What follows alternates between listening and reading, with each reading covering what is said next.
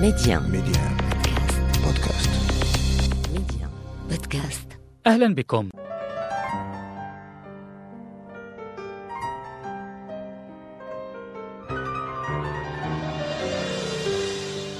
حين تطرح سؤالا وجوديا وأنت في لحظة تدبر عن ماهية الخالق أو ماهية الروح وعن أشكال الملائكة أو حين تطرحه وأنت تكابد أزمة نفسية فتصرخ صراخا مكتوما لماذا أنا دون الآخرين؟ ولماذا كتب علي الشقاء هكذا؟ أو حين يزعجك مشهد حرب أو تقتيل للأطفال فتتساءل أين الله من كل هذا؟ تبدو هذه الأسئلة منطقية في وقتها. ما دامت النفس البشرية مجبولة على الضعف والهشاشة وطرح السؤال. لكن هل يجوز أن نتخذ المنطق مقياسا هنا أساسا؟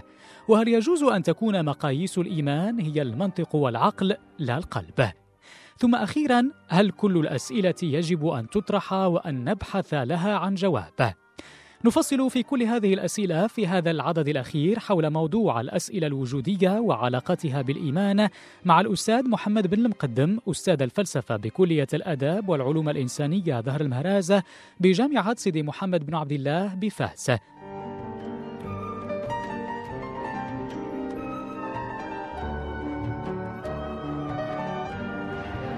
أستاذي آخر ما كنا بصدد الحديث عنه هو أن الأسئلة الإيمانية ليست بالضرورة أسئلة منطقية. مطلوب منها أن تكون منطقية. يكفي. يكفي أن تكون لك تجربة إيمانية فأنت مؤمن. ليس من حقي أن أقول لك أن تجربتك الإيمانية خاطئة. لماذا؟ لأن خاطئة أو صائبة تعني أنها علمية والحال أنها ليست علما. لكن في كثير من الأحيان الإنسان يكون في حاجة إلى آه، اقتناع حتى يؤمن بشيء ما. بمعنى آه، نحتاج إلى إثباتات. ما الذي آه، يجعلني أؤمن بهكذا شيء. ما الذي يدفعني إلى الاعتقاد بهكذا شيء؟ بمعنى أن وإن كان مساره ما مختلفا لكنه يتقاطع في بعض النقاط آه، أحيانا. نعم صحيح. هو مسألة إثبات وجود الله أو عدم إثباته هذه كانت من المباحث العلميه التي تدخل في مجال علم الكلام أو في الميتافيزيقا العلوم لكن عندما أقول أنا أحتاج إلى دليل لكي أؤمن السؤال منذ البداية يعني أن لديك إيمان وتحتاج إلى إثبات عقلي. ال- المشكل ما هو؟ هو أنك لا تستطيع أن تقدم الأدلة على وجود الله ولا تستطيع أن تقدم الأدلة على عدم وجوده. وأنا أتحدث هنا من داخل يعني لماذا؟ لأنك ت- تريد أن تستعمل عقلك في موضوع غير علمي.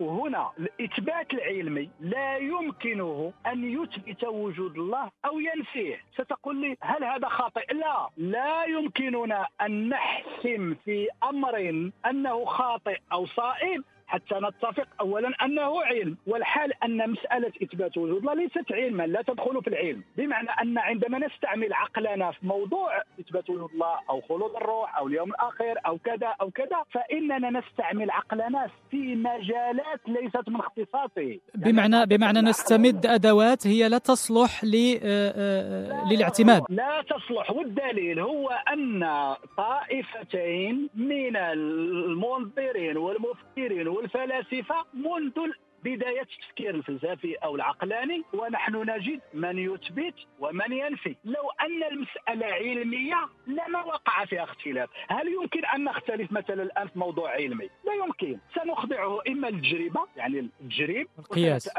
أو نعم أو سنخضعه البعد المنطقي والحال أنه عندما نريد أن نثبت لا وجود الله أو ننفيه نكون قد استعملنا عقلنا مجالات هي ليست من اختصاصه لهذا نجد هذا الانقسام لا زال مستمرا. الآن أين وصلت الاجتهاد في هذا المجال؟ تقريبا منذ القرن 18 إلى اليوم كثير من الفلاسفة والمفكرين اقتنعوا أن مسألة ال- الإيمان مسألة قلبية روحية. هذا هذا الموضوع الثاني هو أن الإثبات العقلي هو إثبات جدلي ليس برهاني وبالتالي لا يمكن الحسم. لهذا لا ينبغي أن نخوض في هذه الأمور لأننا لا نستطيع أن نثبت اعتمادا على العقل النظري العلمي. وماذا فعلوا؟ وجهوا العمل تجاه ما سمي بالعقل العملي بمعنى الصوب الأخلاقي والقي والبعد القيمي ال- يعني والسياسي والقانوني. بمعنى عوض أن نخوض في الدين فيها من خلال هذه الأسئلة الميتافيزيقية التي قد لا تفيد شيئا. ينبغي أن نوجه عملنا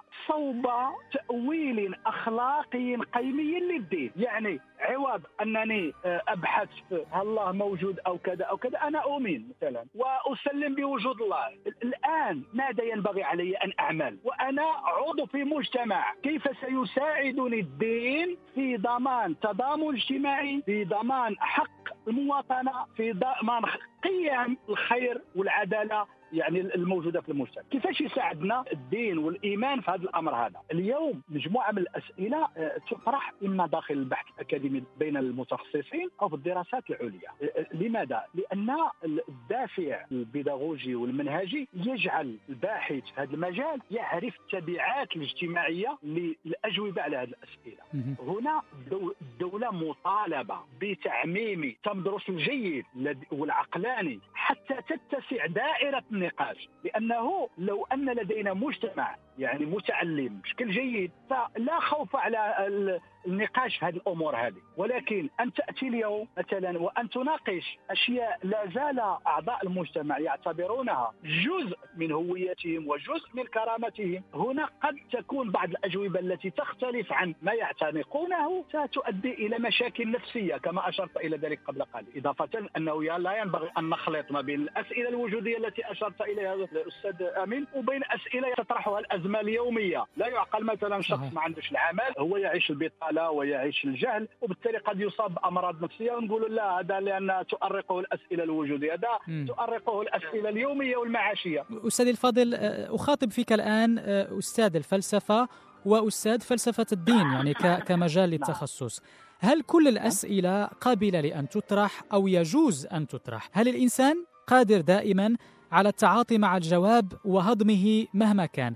أسأل طبعا هذه الأسئلة وأحيل هنا على آه، آه، قول الله تعالى في الآية الأولى بعد المئة من سورة المائدة بالقرآن الكريم. طبعا هنا الإحالة على اعتبار أننا دولة غالبيتها آه، مسلمة. في قوله لا تسألوا عن أشياء إن تبدى لكم تسؤكم بمعنى هل دائما طرح السؤال يؤدي إلى معرفة أو يؤدي إلى إيمان كذلك؟ هنا تختلف المستويات بين الباحثين المتخصصين. كل الأسئلة واجب أن تطرح وينبغي أن يجاب عنها أو ينبغي أن نبحث لها عن أجوبة بين المتخصصين. عندما ننزل قليلا إلى الدراسات مثلا الجامعية العليا تظهر أسئلة جديدة. قبلها تكون هناك أسئلة أخرى. مخاطبتنا لعوام الناس ينبغي أن نراعي هنا سياق والمخاطب. الآن لو أنك تثير بعض الإشكالات المرتبطة مثلا بالمخطوطات القرآنية مخطوطات المصحف هل توجد مثلا المخطوطات اللي كانت موجودة يوم عثمان أو النبي صلى الله عليه وسلم أو كذا أو كذا؟ اختلاف الروايات. مسألة بعض القصص الواردة. لدينا نحن أنبياء في المنظومة الدينية الذين هم ليسوا أنبياء في منظومة أخرى، يعني مثلا عندما نحاور صديق مثلا يهودي أو كذا ونقول له النبي سليمان أو كذا كيف هو ملك. يتعجب كيف تقول ملك كذا وكذا. يعني هذه الإشكالات بطبيعه الحال ينبغي أن يكون فيها تدرج، الأسئلة ينبغي أن تطرح فقط في سياقها ومع الفئه التي تستطيع أن تعالجها بمعالجة مثمره، لا ينبغي أن يكون لدينا الغرض هو إثارة فتنة كما كان يقول ابن رشد يعني عندما قسم طبقات المتلقي وكذا أهل البرهان وأهل الجدل وأهل الخطابه يعني الناس العوام. والمتكلمون والفلاسفه كان أخطر ناس كان كيخاف منهم هو المتكلمون لأنهم لا هم وصلوا إلى البرهان ولا هم ضلوا مع العوام. يعني جميع الأسئلة يمكن أن تطرح فقط ينبغي أن ننتبه إلى الأبعاد الاجتماعية وهذا راه خطير جدا. طيب أستاذ أستاذ بالمقدم يعني اختم أختم معك بهذا السؤال وأتمنى أن يكون الجواب مختصر إذا سمحت. يعني نعم. تحدثنا عن عن البيئة المحيطة بالإنسان وتأثيرها في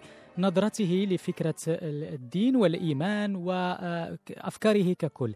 لكن سؤالي هنا هو هل الإنسان يبقى دائما في حاجة إلى مؤطر إلى موجه حتى يصل إلى معرفة سليمة بين قوسين؟ بمعنى أنه في رحلة بحثه عن ما يمكن أن يفيده من أجل الإيمان بالخالق أو تبني دين معين. هل يظل في حاجة إلى شخص آخر يحيطه بما يمكن أن نسميه سياج الأمان إذا صح التعبير أم أنها تظل رحلة شخصية محضة أو مكابدة شخصية؟ هو تختلف حسب المنظومات. إذا سألنا هذا السؤال مثلا لأهل التصوف وأهل العرفان يقولون لك لابد أن تكون تحت رعاية الشيخ شيخ أو كذا أو كذا. في العصر الحديث والمدرسة الحديثة اولا لابد من التعلم ننطلق من الأوليات. ينبغي أن يكون الإنسان متعلم أن يتعلم ويجاور أهل الاختصاص عندما يجد في نفسه القدرة على البحث الذاتي والشخصي فليفعل. ما دام أنه يبحث عن الاطمئنان الشخصي. كل الوسائل التي ستساعدك فهي مفيدة. إما مجاورة شخص ومصاحبته أو مجاورة الكتب. ولكن النقطة الثانية إن كنت تريد أن تعمم تجربتك على أنها شيء ينبغي أن يكون لدى الجميع هنا ستجد أمامك المجتمع وستجد أصحاب تجارب أخرى. سيناقشونك في هذا الأمر هذا. الفكرة واضحة. الأستاذ محمد بن المقدم أستاذ الفلسفة بكلية الأداب والعلوم الإنسانية دهر المهراز بجامعة سيدي محمد بن عبد الله بمدينة فاس. شكرا لكم جزيلا أستاذي الفاضل. على قبولكم الدعوة وعلى كل هذه التوضيحات وهذه الأفكار. ممتن لك سيدي الكريم. شكرا أمين وشكرا لكل المستمعين بآن رب. ميديان. ميديان. Podcast. Média. Podcast.